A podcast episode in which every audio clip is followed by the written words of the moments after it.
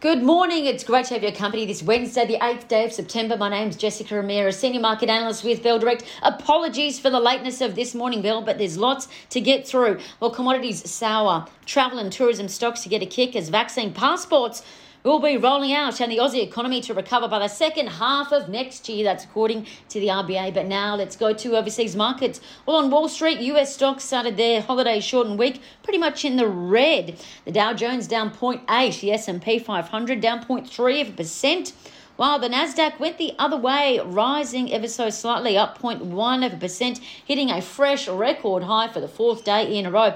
Now, what to watch today locally? Well, firstly, the futures are suggesting the Aussie market will get off to a bit of a red start. The futures are suggesting a fall of 0.4 of a percent. However, in breaking news, we're expecting patches of green as Australia's economic recovery looks like it's going to be supported. Vaccine passports will be rolled out from next month to help Australians prove their vaccination status overseas. On their return, Aussies can home quarantine. So, this is going to help Australia's economic recovery. In light of that, keep an eye on travel and tourism stocks today like QAN, FLT, and WEB. Keep in mind, so far this week, some travel and tourism stocks are up the most, although the market is pretty much trading flat for the second straight day.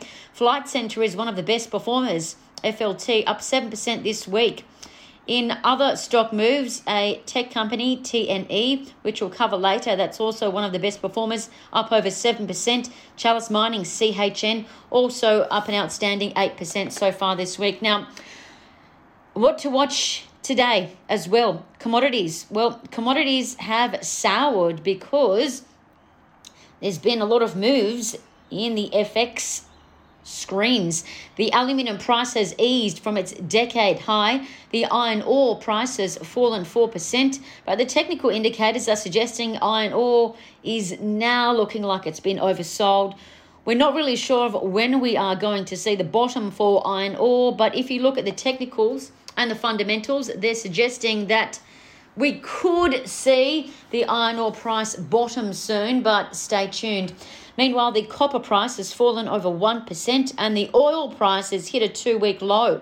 $68.40. Why? Well, Saudi Aramco has slashed its selling price for oil by a dollar on the back of new lockdowns across Asia. The third area to focus today ex dividends, which often sees stocks fall. So, what companies are going ex div today? Well, ADH, it is, Medibank Private, MPL, and SEEK, SEK. As with most traded stocks at Bell Direct yesterday, Mineral Resources MIN was one. Yesterday on the ASX MIN, their shares fell 4%.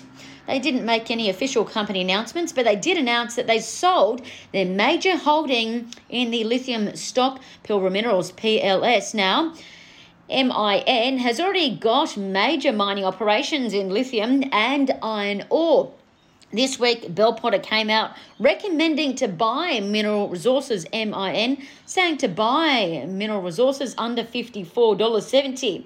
And indeed, MIN is there now.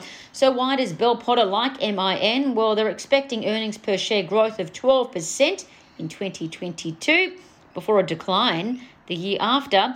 And Bell Potter is also expecting a dividend yield of 6.4%. What else to watch today? Well, the RBA governor will give a speech following yesterday's announcement where they kept official interest rates on hold at 0.1 of a percent. But the big news item was that corporate effective interest rates will be kept lower for longer. The RBA extended its bond buying program. We know the RBA has been buying $4 billion of bonds per week, and it was going to end that bond buying program in November this year. Now it's extended that to mid February next year. That means tech stocks will become a little bit more attractive, and so far this quarter, tech stocks up the most, 10%. What else? Well, the RBA reckons that the Australian economy will pretty much fully recover by the second half of next year and catch up on most of the lockdown losses.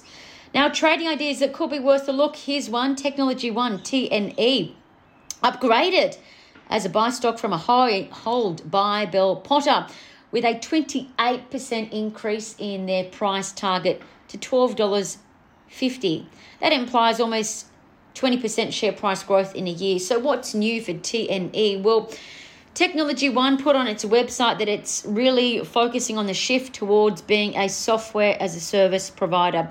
Bell Potter thinks the market will start to wake up to this and compare TNE to other SaaS providers like WiseTech and Xero, And just look at what's happening with their share prices. Um, also, for those that don't know, about 73% of Australian and New Zealand residents live in councils that are powered by Technology One. Also, one in four public sector organisations across Australia and New Zealand use TNE. So they've already got a huge footprint. TNE, for those that don't know, they're due to report their full year results in November and their share price generally rallies ahead of their results. So this is a stock worth watching. Also, if you like looking at technical indicators to back up your decision making, TNE shares are in an uptrend. They look like they could move higher over the next weeks and month. However, uh, the stock um, looks like it could be oversold in the short term. This is indicated by the RSI that it's been overbought. All in one, Bell Potter suggests TNE as a buy with a 12 month view. And lastly, bullish charting signals have been seen in Chalice Mining, CHN, Jervois Global, JRV, and Elixir Energy, EXR. That's according to Trading Central. I'm Jessica Amir with Bell Direct. Thanks for your company and patience. Have a great day.